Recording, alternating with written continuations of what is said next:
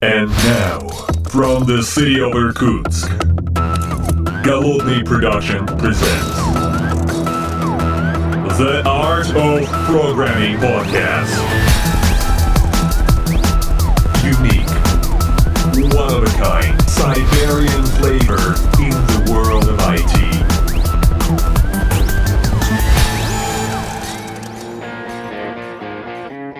Этот подкаст записан при поддержке компании Spy System. Софт для управления. Доброго времени суток, уважаемые подслушатели, с вами я, Голодный из города Иркутска, и сегодня в моей реальной студии я нахожусь не один в Иркутске, а со своей коллегой Натальей Трифоновой, тоже продуктом компании Spy System, продукт менеджер Наталья, здравствуй. Привет. А, Мы обсуждаем здесь различные темы в подкастинге, связанные с IT и около всего а, айтишного мира. И вот хотелось бы тебя спросить, вот ты, ты закончила в свое время Иркутский государственный технический, тогда еще университет, или тогда еще это был политех?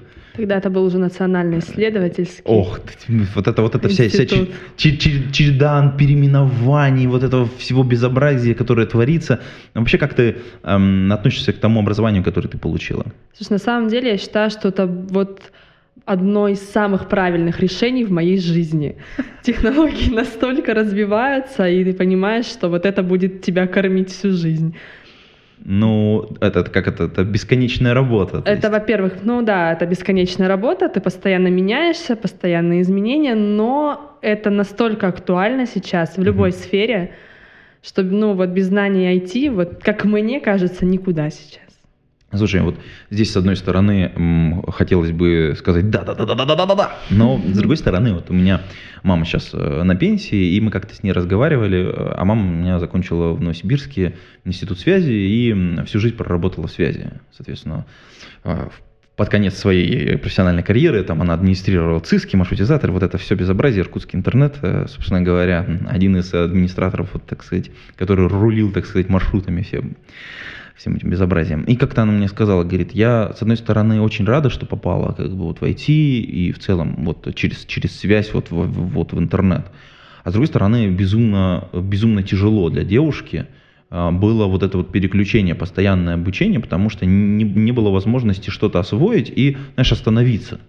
Когда говорит, каждый год приходилось учить что-то новое, и с каждым годом становилось все тяжелее, тяжелее, тяжелее. При, при этом, как бы мама очень педантичный человек в этом смысле, она там вот, так сказать, все осваивала как положено. Но мне вот интересно, сколько времени ты тратишь на самообучение? То есть вот есть работа, да, когда ты, соответственно, на работе что-то делаешь, а есть что-то, что ты обучаешь для того, чтобы оставаться в тонусе. Вот сколько времени у тебя личного уходит туда? Слушай, на самом деле много. Мне кажется, вот свободная любая минутка, она связана с этим самообучением. Ты либо читаешь какие-то новости вот так быстренько, не знаю, в том же Телеграме, в каких-нибудь каналах, либо ты целенаправленно что-то ищешь. Часто бывает, что на работе какие-то технологии, еще что-то, тебе нет времени там их- об этом всем читать. Но хочется быть на коне, поэтому читаешь, ну, реально в любое свободное время. Мгм. Слушай, а вот если мы с тобой поговорим про, про рынок, про который мы с тобой хотим поговорить, дело в том, что э, большой рынок, на котором мы находимся, на нем огромное количество продуктов. Мы сейчас э, с тобой, может быть, окунемся в рынок, которым ты владеешь больше всего, а именно DCI, потому что ты э, в компании Space System занимаешься таким продуктом, как э, DCI. А Нам надо вообще рассказать, что это такое и зачем это надо. Ну да, мой продукт DCI Manager — это продукт для управления дата-центрами, его инфраструктурой, там, в том числе автоматический деплой, настройка оборудования, следить за его состоянием и все вот такое. М, Слушай, подожди, я правильно понимаю, что если вот у меня есть дата-центр, и им надо как-то управлять, ну, то есть, в смысле, стоечки, конкретные физические сервера, конкретные там, я не знаю, там, платы, процессоры, там, память, диски, вот чтобы вот, эти, вот этим всем, такая учетная система, условно говоря, да, для этого нужен DCI.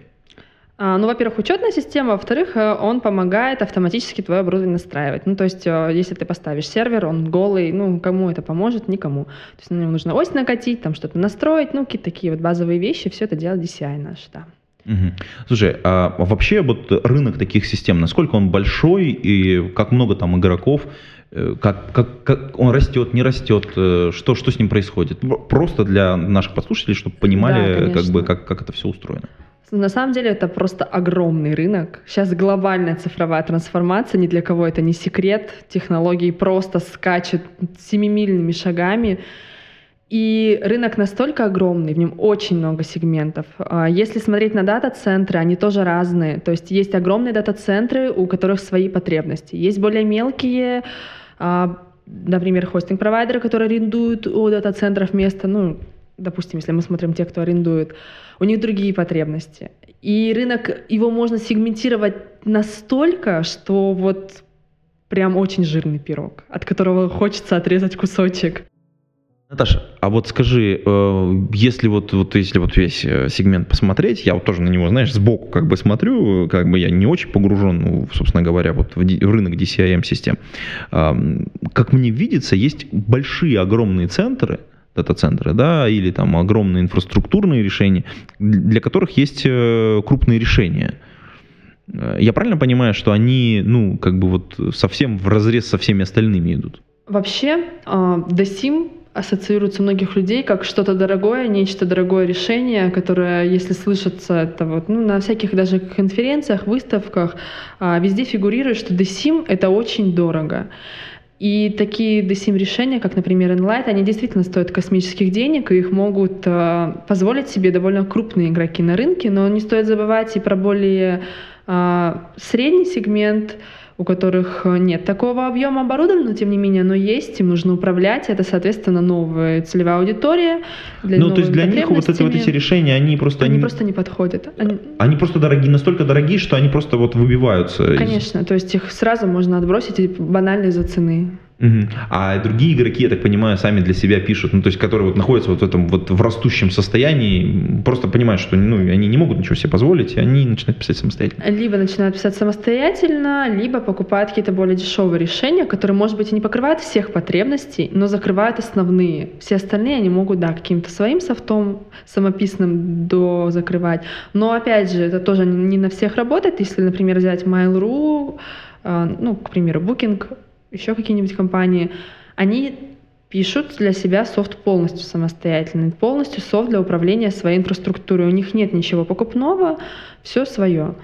Но это тоже, знаешь, это очень крупные компании, которые могут позволить выделить Ну да, посадить команду, которая будет посадить сидеть команду, этим. которая, да, будет это все писать, но тоже не все могут позволить. Тут начинается с э, Э, измерения, ва- да, измерения, что да. я готов потратить и что я готов автоматизировать сам, что купить, что сделать руками, и никакой автоматизации к этому не предлагать. Но ты сам понимаешь, что немножко не тот путь сейчас не все тот, равно. не тот путь, да, У согласен. нас, ну, сейчас важно время в том числе, соответственно, хочется автоматизировать все. Мгм. Поэтому рынок очень-очень сегментирован, и можно вот в каждой нише найти какие-то свои плюсы-минусы, найти место, которое можно покрыть. А слушай, подожди, а если рынок такой большой, э, давай по как-то попробуем его рассказать по, по каким-то, ну, на большие куски нарезать. То есть вот э, ты как продукт, конечно, должна понимать, что вот есть вот, вот такой сегмент, такой сегмент, такой сегмент, просто чтобы наши послушатели понимали, э, что это за рынок и кто на этом рынке вообще как-то представлен. Здесь на рынке ЦОД можно выделить коммерческий ЦОД, корпоративный ЦОД, гибридные. И вот э, сейчас все настолько быстро меняется, люди вот э, с коммерческими ЦОДами идут в облака, они делают гибридную инфраструктуру, то есть часть переводят на облака, часть оставляют у себя локально. Рынок очень сильно меняется, он меняется ежедневно. А есть продукты, И- которые как раз помогают этим ребятам управлять, ну, вот таким гибридным облаком? То есть у меня есть, ну, сколько-то там, допустим, 5 стоек в моем маленьком цодике, да, то есть вот э, корпоративном. И, соответственно, есть какое-то количество серверов снаружи в облаке. Можно ли как-то одновременно одним продуктом управлять, соответственно, вот этими э, заведовать вот этими серверами, которые внутри, и заведовать теми серверами, которые я где-то у других провайдеров внутри купил. Вообще, да, такие продукты появляются, но серебряной пули тоже нет. Продукты очень сильно разношерстные. А, Даже DSIM вот как DSIM решения, они тоже очень разные. Кто-то мониторит именно саму инфраструктуру и ее состояние, знаешь, там температуру, холодные горячие коридоры, вот это все. Кто-то больше направлен на автомати... А, ну, автоматизацию процессов каких-то там вот по той же настройке операционной системы, установки, вот и полностью введение сервера в рабочее состояние. Кто-то вот как раз-таки на гибридную делает упор, но упор тоже в разных части, например, там Опять же, мониторинг, то есть мы можем собрать из железа, которое мое, из облаков какую-то информацию статистическую, ее срастить. Но какого-то такого одного универсального продукта, который покроет потребности всех потребителей, нет. Вот это и плюс, потому что ты можешь развиваться вот прям в разные стороны. Его mm-hmm. нет. Mm-hmm. У каждого компании свои потребности, свои задачи, и продуктов очень много. Ну, и, но они решают узкие задачи. Слушай, если я правильно понимаю, то как бы продукты компании Space System, вот именно DCI, он направлен для э, провайдеров, по большому счету, да, то есть э, он сформирован на таком сегменте, где, соответственно, провайдер обладает каким-то количеством серверов и их, соответственно, готовит. Да, сейчас наша основная целевая аудитория — это хостинг-провайдеры, на текущий момент, по крайней мере, но мы хотим расширяться, да, выходить на более новые сегменты, в том числе это владельцы, там, например, своей инфраструктуры, да, но ни для кого не секрет, что сейчас инфраструктура везде. Неважно, кто ты. Будь ты владелец там сети гипермаркетов, у тебя наверняка есть несколько десятков, ну, допустим, серверов, которые нужно тоже поддерживать в актуальном состоянии. Будь ты владелец какой-то крупной компании, там понятно, там вообще как бы полный уже дата-центр у тебя есть, которым тоже нужно управлять. Uh-huh. Плюс э, рынок сейчас настолько не стоит на месте, что мы слышим все про машинное обучение, интернет вещей. Это требует очень много инфраструктуры, которой тоже нужно управлять. То есть э, пласт вот прям огромен. Слушай, а вот э, последний из последних таких вещей, которые я вот, когда знакомился с продуктом DCI, мне понравилось очень, это история, когда появилась, появился такой как бы кусочек внутри вашего продукта, по-моему, не самый основной, но он как бы мне, как человеку с бывшим э, сисадминским, так сказать, бэкграундом, был очень интересен. Я просто такой нырнул, такой думаю, вау, вот это класс. А, такая история, как склад. А, то есть это вот э, история с тем, что у тебя есть э, некоторое количество оборудования, и, соответственно, тебе надо как-то учитывать, что у тебя есть, что у тебя куплено, что у тебя поставлено, что у тебя снято. Потому что это будет ну, головная боль, на самом деле, для э, системного администратора, ну, там, в корпоратив, условно корпоративном каком-то сегменте, когда у тебя есть реальный склад, который каким-то образом сматчен с, с твоей бухгалтерией, и есть что-то, что поставлено, соответственно, в стойке, что ты не вытащить, не проверить, не инвентаризировать. В общем, когда приходит проверка из бухгалтерии, ты не можешь, а тебе надо как-то отчитываться. И, соответственно, вот, э, вот эта история, которая сделана внутри DCI, мне очень понравилась э, как, как фишка. Насколько много людей пользуются, то есть есть какая-то статистика? Статистика есть, но тут немножко такая проблема, что склад доступен только в enterprise версии DCI. И Enterprise версия, там, ну, не все ей пользуются. Ну, понятно. Слушай, а вот если мы mm. поговорим про, ну, то есть, на, насколько она востребована, то есть, я понимаю, что есть фичи, которые продают э, разные типы продуктов, ну, то есть, в смысле, продукт один, а версии этого продукта несколько. А, вот э, продает ли, является эта фича продажной, условно говоря, или это такая просто бонус-фишечка? А, слушай, на самом деле здесь такой тонкий момент, потому что когда у тебя инфраструктура растет, когда у тебя, не знаю, 20 серверов, наверное, ты можешь все записать на листочек и запомнить, где у тебя что стоит. Но когда у тебя разрастается твой дата-центр, не знаю, твое оборудование, инфраструктура растет, тебе действительно нужно ее как-то учитывать. И если у тебя 100-500 программ, но как бы в одной ты устанавливаешь оси, в другой ты мониторишь свой склад, но это тоже как бы странная вещь. Хотелось их как-то срастить вместе и немножко облегчить работу админу, чтобы все понимали, где какое оборудование банально стоит. Если я заменила жесткий диск, то я хочу понимать, на что я заменила, какой со склада пошел, который на склад ушел. Ну, это такая, она не очень технарская история, но она важная, это учет, он важен. То есть, ну, как бы оборудование стоит денег, его нужно учитывать. Ну, то есть, как, как, как бы это не, не продающая фишка, это просто, да, необходимость, базовая потребность. Ну, это да, это часть базовая потребность, конечно. Угу. Слушай, а вообще, э, как бы, когда делается продукт, э, вот эта вот история с тем, что производится исследование того рынка, э, выходить на новый рынок, как э, поддерживать старых клиентов, насколько много времени требуется тебе для того, чтобы как продукту именно держать в актуальном состоянии вот продукт? На самом деле я, наверное, каждый, каждый месяц я делаю вот эти все анализы, еще раз проверяю, что на рынке изменилось, потому что меняется, ну прям все. Меняется из месяца в месяц цифры, данные, еще что-то. Чтобы быть на плаву, приходится вот постоянно актуализироваться, постоянно. А можешь, например, привести при, при, при, пример, например, там, за последний там, месяц-два, что, что случилось такого, что ты сказал, о, вот, вот нам нужно в продукте сделать вот эту вещь, или хм, а вот это будет в новой версии нашего продукта. Мы хотим сделать предсказание проблем, в том числе, ну, основываясь на машинном обучении, которое сейчас очень популярно, и чтобы быть на полову, наверное, ну, как бы стоит и на него уделять большое внимание, в том числе предсказать проблемы в дата-центре, ну, во-первых, текущие какие-то, что, да, там температура скакнула, сейчас сервер может упасть, посмотри, а, либо что-то уже, что случилось прям оперативно, оповещать о проблеме, и на основе собираемой статистики предсказывать, что может случится, там, не знаю, жесткий диск выйти из строя или по повышению температуры в дата-центре говорит, что это, эти сервера под угрозой, они могут ну, там, выключиться от перегрева. Слушай, это очень такие. интересная тема на самом деле. Но я так понимаю, что ты планируешь вот эту вот, вот эту вот функциональность уже в новом, в новом продукте. Да, мы планируем в новом продукте. На текущей версии оно тоже есть, но оно есть по триггерам, то есть человек сам настраивает. Хочется сделать более универсальную вещь, которая будет вот оповещать о всех проблемах mm. и сделать жизнь легче. Mm-hmm. Ну, то есть, короче, это вот в шестой версии продукта будет. Mm-hmm. Mm-hmm. Супер. Слушай, ну давай немножечко как бы скакнем от рабочей темы, потому что давай. хочется немножечко в сторону. Давай, а, и тут недавно был скандал. Ну, как не скандал, не скандал, ну просто как бы нам просто тема для того, чтобы потрещать. А, а наши коллеги а, в Твиттере, значит, соответственно, оказались в интересной ситуации. А, вообще это был такой эмоциональный всплеск, который породил ряд, в общем, дискуссий, связанных с э, рабочими моментами. Один из твиттер, э, твиттерчан сказал совершенно замечательную фразу, после которой хотелось бы уже, так сказать, немножечко пообщаться на эту тему. А, я зачитаю. Товарищ Василий Кос э, значит, говорит – Одна из проблем смешанного коллектива – нельзя орать матом на коллегу противоположного пола. Ну, там еще много всякого разного. То есть, как бы, типа, там, обложить чем-то засранца, парафинищего сроки. А, например, можно, если он это делает сознательно и постоянно. А взорвавшуюся трансгендерку нет. Или девку-самодурку, без царя в голове. Ну, то есть, как бы я понимаю, что да, мы внезапно перешли в категорию 18+, эм, с этим твитом, да, но на самом деле э, здесь очень много всяких разных проблем, которые существуют.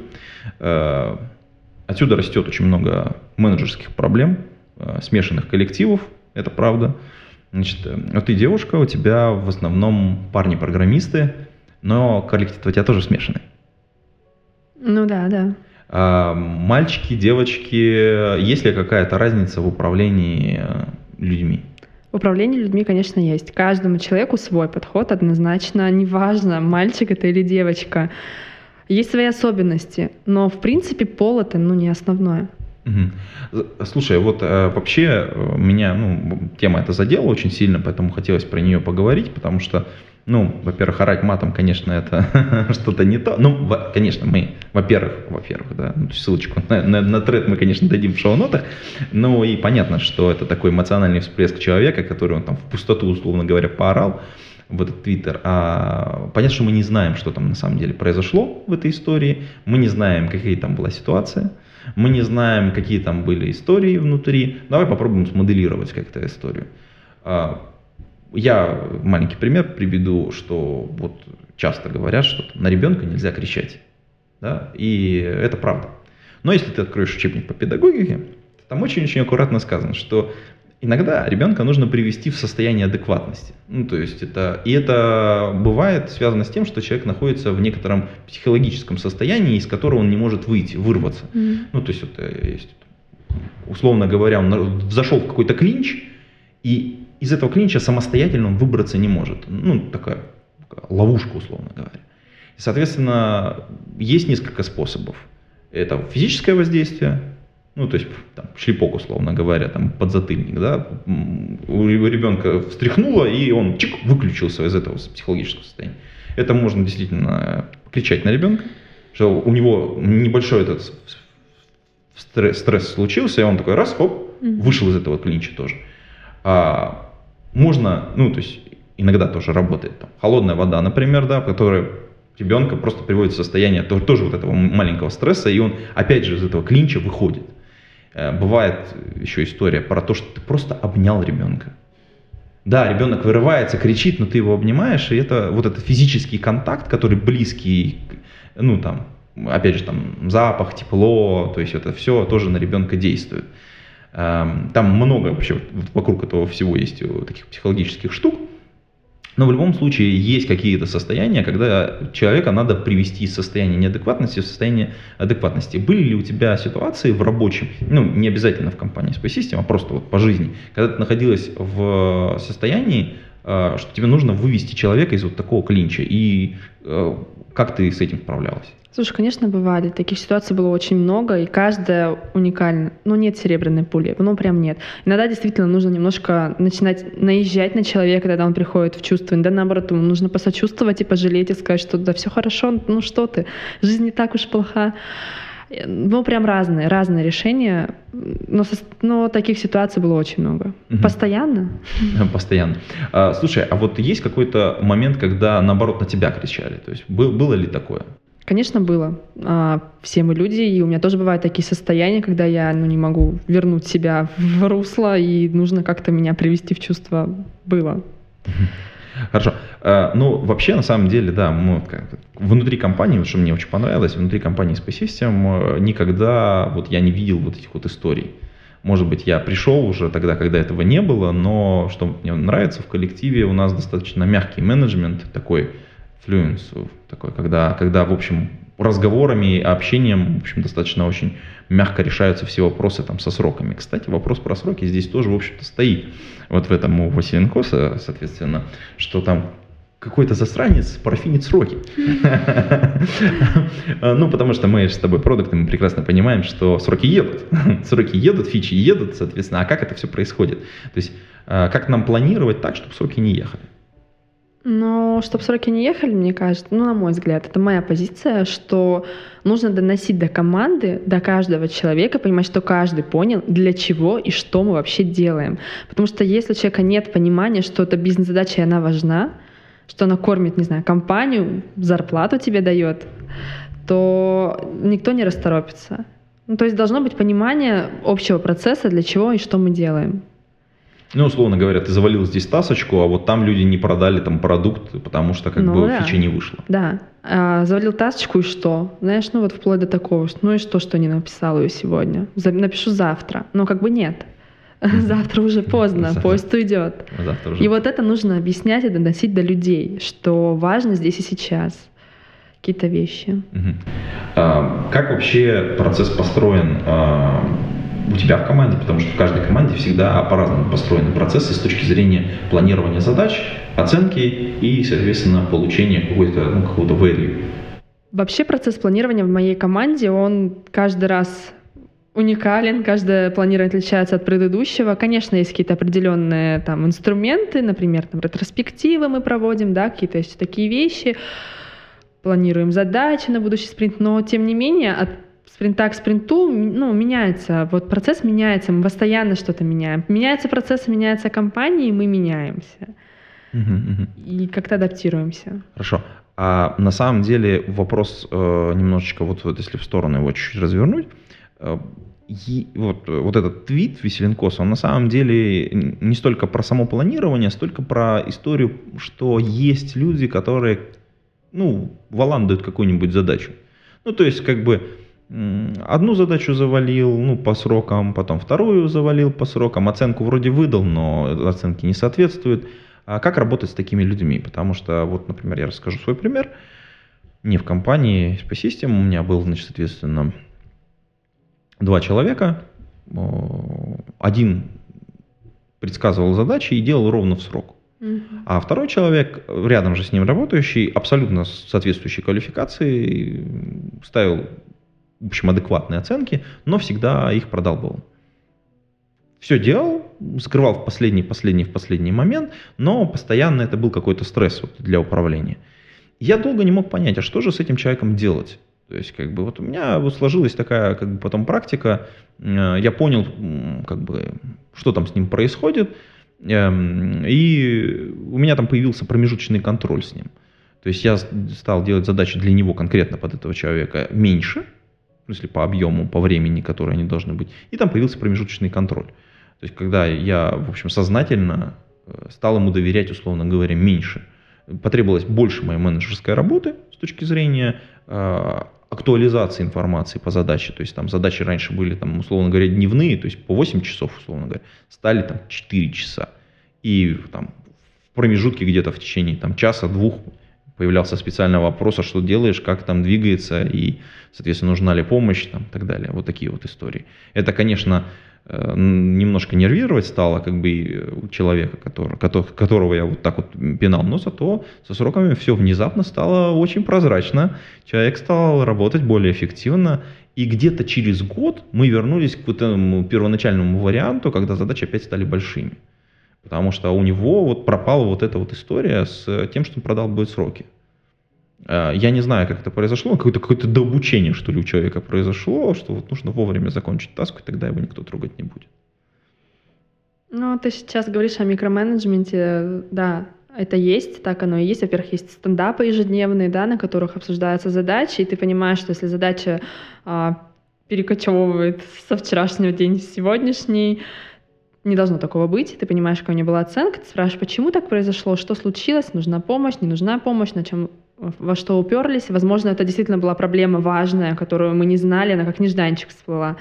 Возможно, О, кстати, нежданчик, да. Кстати, кстати да. Э, давай вот здесь, мне кажется, для подслушателей надо сказать, что у нас внутри компании есть такой, в баг-трекере есть специально такой лейбочка, нежданчик, это прям вот ре, реально так называется. Это задача, которая э, внезапно появилась, или мы ее осознали в процессе работы. То есть мы ее не планировали, мы не знали, но вот она появилась, мы ее завели как отдельную багу, и в текущем спринте ее надо сделать, на нее вешается лейбочка, нежданчик. Кстати, mm-hmm. очень помогает потом при учете, планировании, соответственно, при ретроспективах, когда мы потом разбираем, а что у нас со временем случилось. Да, да, вот нежданчик это прям вот туда. И много таких вещей, то есть ты понимаешь, либо человеку нужна помощь, он что-то не понял, и более опытный, или ну, специалист может ему как-то пролить свет, а, либо еще какие-то вещи. Если там затыки в чем-то другом, ну, тоже нужно выяснять в чем. И как-то, ну, этому человеку однозначно нужно выделять больше времени, уделять больше времени, дополнительный контроль, какие-то такие вещи, каждый день по несколько раз в день спрашивать, а как у тебя дела, а над чем ты сейчас работаешь. И ну вот, вот прям... это на самом деле задалбывает, честно говоря, с точки зрения менеджмента. Это тяжело, это очень много времени тратит, и, и твоего, и этого второго человека в том числе, что нужно тебе ответить что-то. А сказать, что я два часа пил кофе, ну как бы не сработает, от тебя же ждут какое-то какого-то конструктивного ответа. Два часа пил кофе, да. Можно, может быть, расставаться с такими людьми. Ну да, это я так, конечно, образно сказала, но тем не менее. Да, это тяжело, это очень много времени убивает, но обычно обычно это приносит свои плоды, оно того стоит. Потому что да, человек понимает, к чему все это. Ну, вот основная цель — донести до человека, что мы от него хотим. И вот таким микроменеджментом в том числе эта задача решается. Со временем он становится более самостоятельный, он понимает, для чего, что и как. Если у него возникает проблема, он уже знает, как их нужно решать, да, там вплоть ну, до такое того, что... до обучения человека происходит. До обучения, да, отчасти, да. А, слушай, ну вот э, тогда, если мы, кстати, про команду начали уже говорить, давай немножечко перейдем. А, у тебя тут недавно была статьечка на Хабре. Угу. На, да, она прям под, под историю с Хэллоуином, по-моему, была да. оформлена. Да? Мне очень понравилась картинка, которая там существует. Ссылочку, кстати, приложим в шоу-ноты, уважаемые подслушатели. Статья была про страхи разработчиков. На самом деле команда меняется постоянно, процессы меняются постоянно. Точнее, не так меняются процессы, это не может не отразиться на команде. Изменения, если компания меняется, то и команда меняется по-любому. Не бывает такого, что там что-то изменилось, нас это не коснулось. Соответственно, за вот чуть больше года моей работы э, изменений было очень много. Я столкнулась с какими-то такими крупными страхами, которые есть у разработчиков очень интересно за этим было наблюдать и вместе придумывать, как мы это будем решать. Вместе выходить из этих ситуаций. Ну, в общем, статья была про это, через что мы прошли, как мы решали. Кстати, один из страхов э, команды – это страх изменений. Но когда что-то происходит, вот, ну, ну, такое глобальное, то есть э, меняются процессы, меняются люди, создаются отделы, и действительно для разработчиков э, вот эти изменения всегда страх определенный. Да, и вот здесь на самом деле очень важна роль менеджера. Менеджера, кто это будет, project, product, э, неважно, team lead, как он будет доносить это до команды, потому что это очень важный момент. Э, команда боится изменений, все люди боятся изменений, все боятся выходить из своей зоны комфорта. Это определенный стресс. И команда должна чувствовать поддержку, понимать, куда мы идем, что мы не в пропасть идем, Мгм. а это задача вот менеджера команды, очень такая глобальная и важная. Она должна изо дня в день, то есть крупицами менеджер должен доносить до команды, что меняется и для чего. И только тогда не бывает серебряный пуль, не бывает такого, что ты пришел сегодня и говоришь, завтра мы все меняем. И такие, о, мы меняем завтра все. И все обрадовались. И все обрадовались. Нет, конечно, это начинается наоборот, что типа как, опять меняем, зачем, для чего, почему. То есть это этот страх такой, ну за что, ну почему мы не можем сидеть ровно? Но мы не Но можем сидеть ровно, мы развиваемся. И это вот, да, это такая работа, она ежедневная, она не должна быть навязываемой, должна быть легкой и вот оседать в головах. Ну, давай один какой-нибудь страх разберем, потому что все остальное люди смогут почитать по ссылочке. А, окей, давайте вернемся к моему продукту. Это DCI-менеджер. Он, так как он управляет серверами, цодом, а, ошибки очень критичны. А, если мы где-то допустили ошибку в коде, это может постопить всю работу, всего дата-центра. А если еще учесть, что когда мы пишем для какого-то конкретного оборудования, у нас его нет протестировать, нет возможности его протестировать, потому что у нас его нет. Часто клиенты, а, которые к нам обращаются за доработкой, у них тоже все уже работает в продакшене, у них нет, например, какого-то тестового коммутатора, который они нам могут дать, чтобы мы на нем вот а, протестировали полностью свой код. И получается, что мы работаем на боевом оборудовании. Для разработчиков это отдельный страх, отдельный стресс, потому что он понимает, что если он где-то ошибился, у клиента все упадет. Клиент это тоже понимает, ну, тут нам навстречу в каких-то таких вещах, да, вот даже в статье я освещала о том, что мы часто доработки заливаем ночью, когда вот если что-то пойдет не так, Чтоб не сильно было откатиться. критично, да, можно было откатиться, и это так сильно не повлияло на клиентов вот этого дата-центра. А, И да, приезжают э, вместе с нами тестировать э, заказчики код, ну, продукт наш.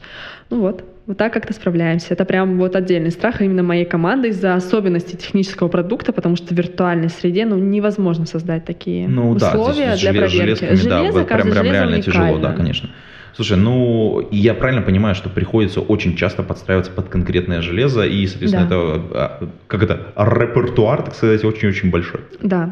Да, приходится подстраиваться. Если, например, взять коммутаторы, разные вендоры, у них разные внутренности, и, соответственно, то, что подходит для одного коммутатора, совсем не работает на другом, и полностью его ломает. Поэтому, ну, Такая как бы история, с, в общем, как бы с таким с тестированием вслепую, в общем, по ну да. большому счету. Во-первых, история с тестированием слепую, во-вторых, э, история уникальных доработок, я бы даже так назвала.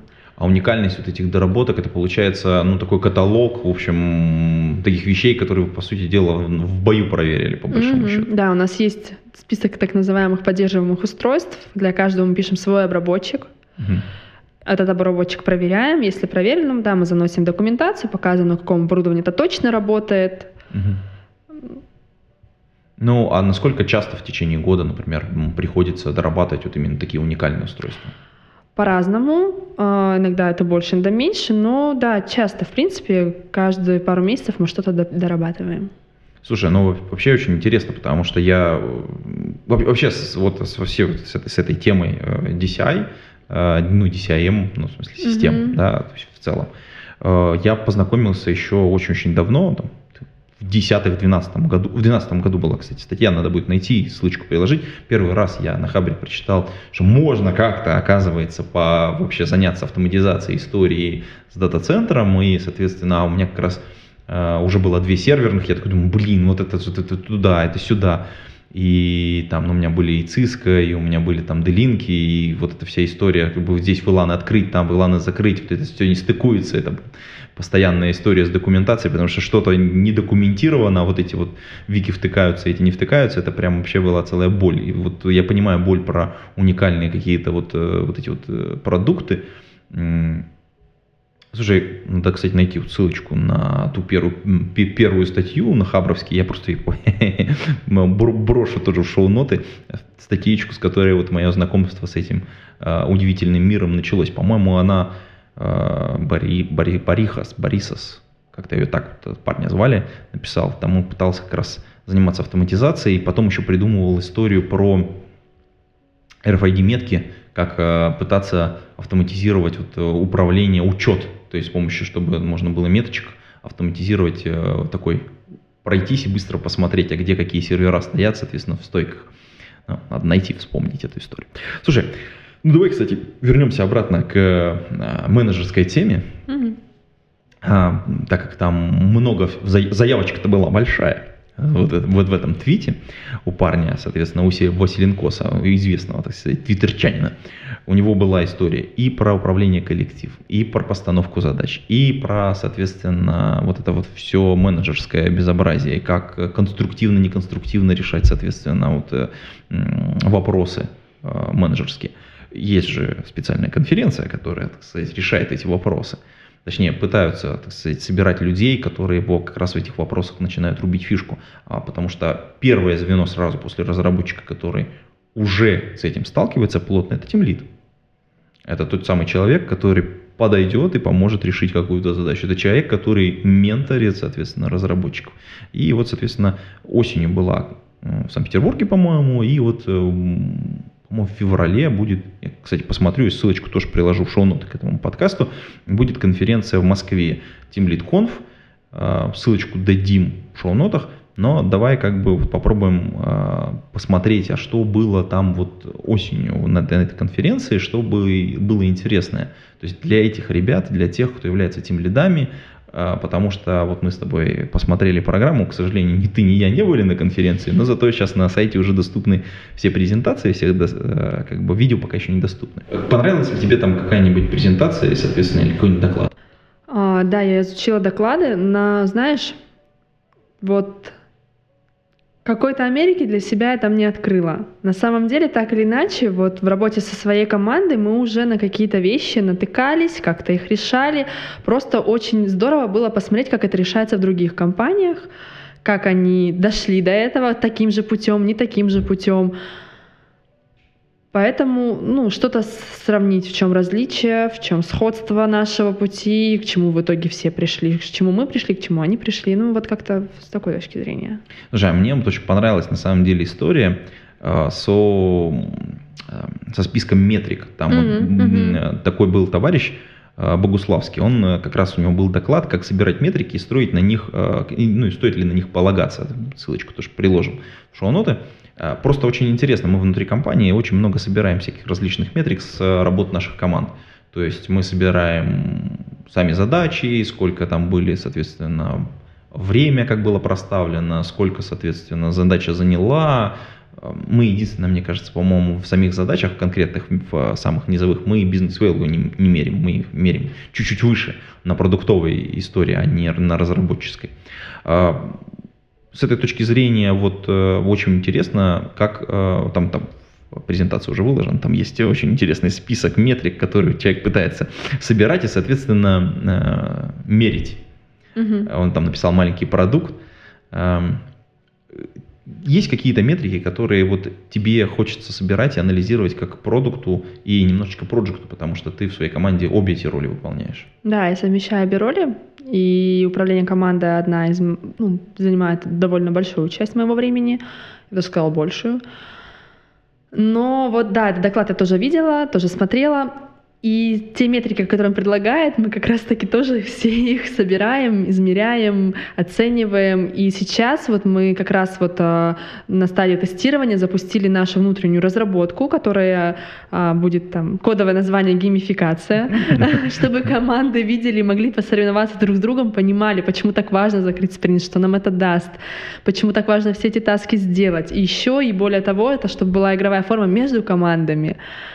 Ну, как в, соревнов... в, соревнова... в соревновательном Да, смысле. соревновательный смысл. Подожди, а это немножко. же вот история, мне кажется, началась немножечко раньше. То есть, как бы эм, ребята еще летом, по-моему, как раз на хакатоне запилили, так сказать, маленькие продукты, и вот он развивается потихонечку. Да, да, да, вот они его запилили, эту идею, потом мы начали ее развивать, э, смотреть, что мы можем еще померить, на какие метрики мы можем опираться, какие давай три, три, три какие-нибудь метрики возьмем, чтобы вот можно было как-то на них, э, вокруг них потанцевать.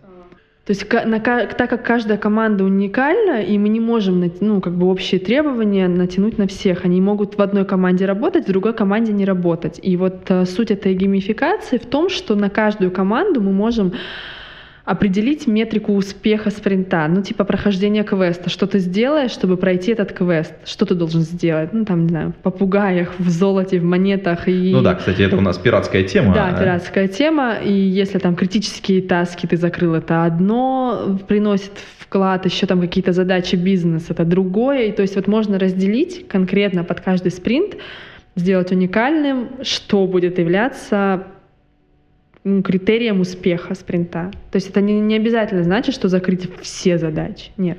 Ну, это, кстати, на самом деле интересная история, потому что если мы говорим про итерационную разработку, которой, Мгм. собственно говоря, мы занимаемся внутри компании, то это э, важная история, что должна быть ценность у каждого закрытого спринта, что Да. взяли в работу и что мы закрыли, за что заложились, и что же на самом деле является успехом. Это повышение, на самом деле, вот той самой заинтересованности людей в закрытии спринта, закрытии того объема задач, которые они взяли. Ну, во-первых, объема задач, во-вторых, понимание важности этих задач, потому что, ну, опять же, возвращаясь к нежданчикам всяким, да, то есть мы можем немножко переиграть. Мы понимаем, что если появился нежданчик, значит, где-то мы просядем. Но где мы просядем, мы уже можем немножко спрогнозировать, это будет более открыто, и команда тоже это будет видеть, что вот это вот мы закрыли, и мы молодцы. Вот здесь мы немножко просели, но просели, ну, как бы Ну, понятно, это как бы основная цель, это повышение прозрачности, Однозначно. ну, соответственно, как бы понимание и, целей. и понимание целей. да.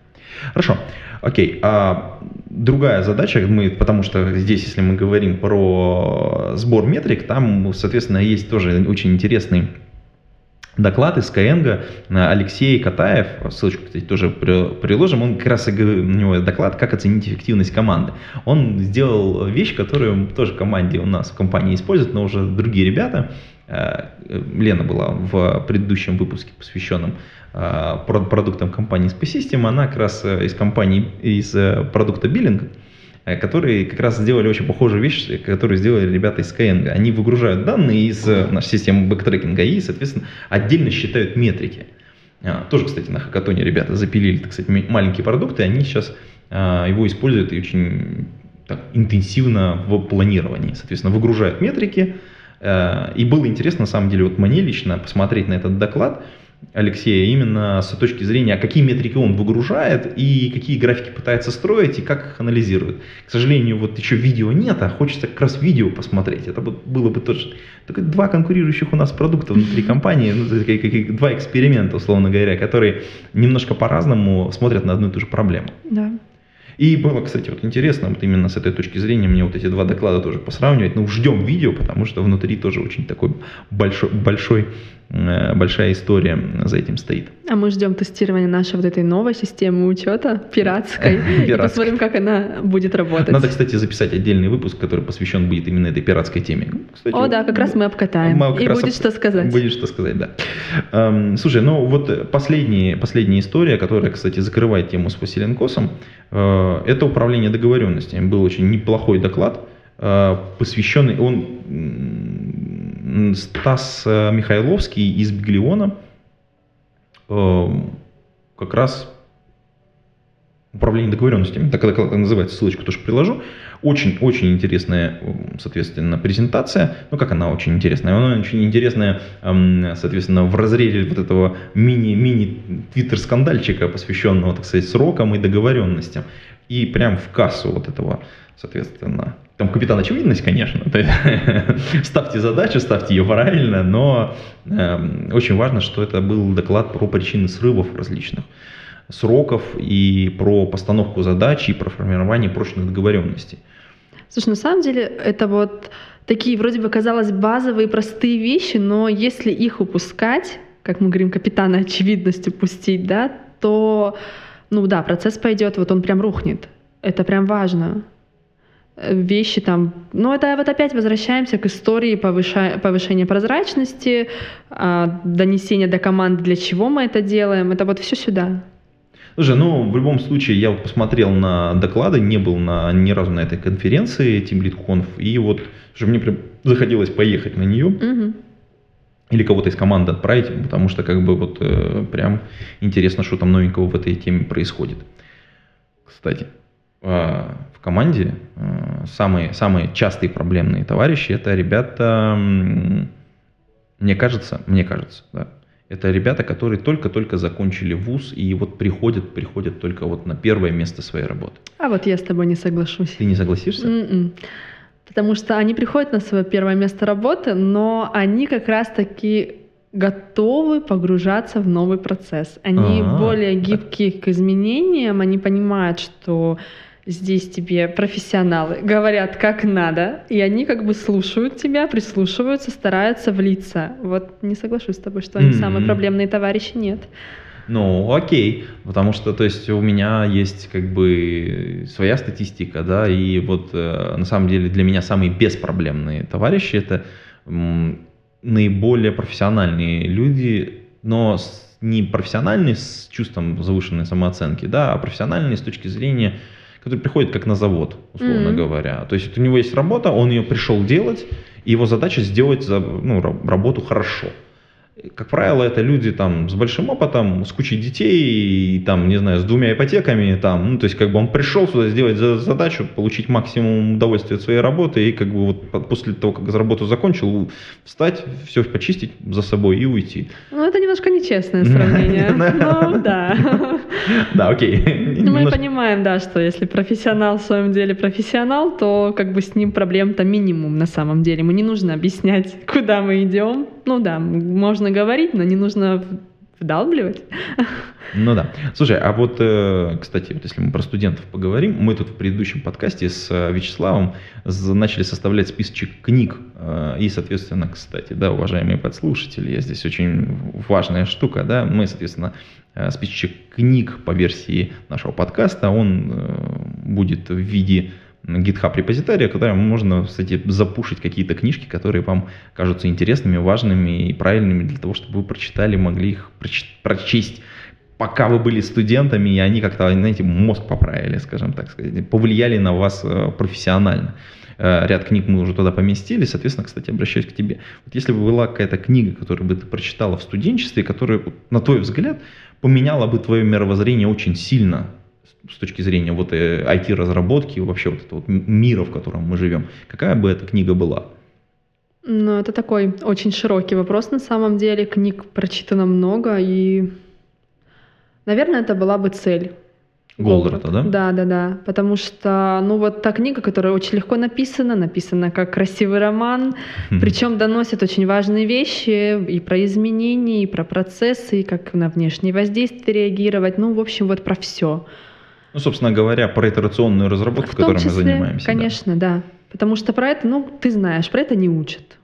Про это не К сожалению. Слушай, ты будешь смеяться, но это первая книга, которую я порекомендовал, собственно говоря, в предыдущем подкасте. Вот я не удивлена на самом деле, она действительно очень хорошая книга. Хорошо. Ну, собственно говоря, да, уважаемые подслушатели, ссылочка на этот GitHub репозиторий есть. Пушьте свои изменения, соответственно, и, соответственно, мы по, отредактируем, поставим, добавим. Ну вот, приходите, пишите. И будем списочек дополнять, приглашать людей и прям спрашивать, пытать их, где там, какая правильная книжка, какую надо прочитать. Ну вот. А на этом мы вот такой маленький, э, маленький вброс э, про рынок DCI системы закончим в этом выпуске подкаста. И будем с вами прощаться, уважаемые послушатели. Пишите свои комментарии, оставляйте, слушайте, оставайтесь с нами. На этом все. Пейте кофе, пишите Java. Пока-пока. Пока. Выпуск этого подкаста поддержан патронами Александр Кирюшин, B7W, Big B, Дмитрий Мирошниченко, Эдуард Матвеев, Федор Русак, Григорий Пивовар, Константин Коврижных – Константин Петров, Лагуновский Иван, Лео Капанин, Михаил Гайдамака, Нейкист, Никабуру, Павел Дробушевич, Павел Ситников, Сергей Киселев, Сергей Винярский, Сергей Жук, Василий Галкин, Виталий Филинков, Евгений Власов, Никита Ложников и Семочкин Максим. Коллеги, спасибо вам большое за поддержку, а вы, уважаемые подслушатели, можете легко стать патронами. Пойдите на patreon.com слэш голодный и поддержите выпуск этого и других подкастов. Это очень просто. Ссылочка в шоу-нотах.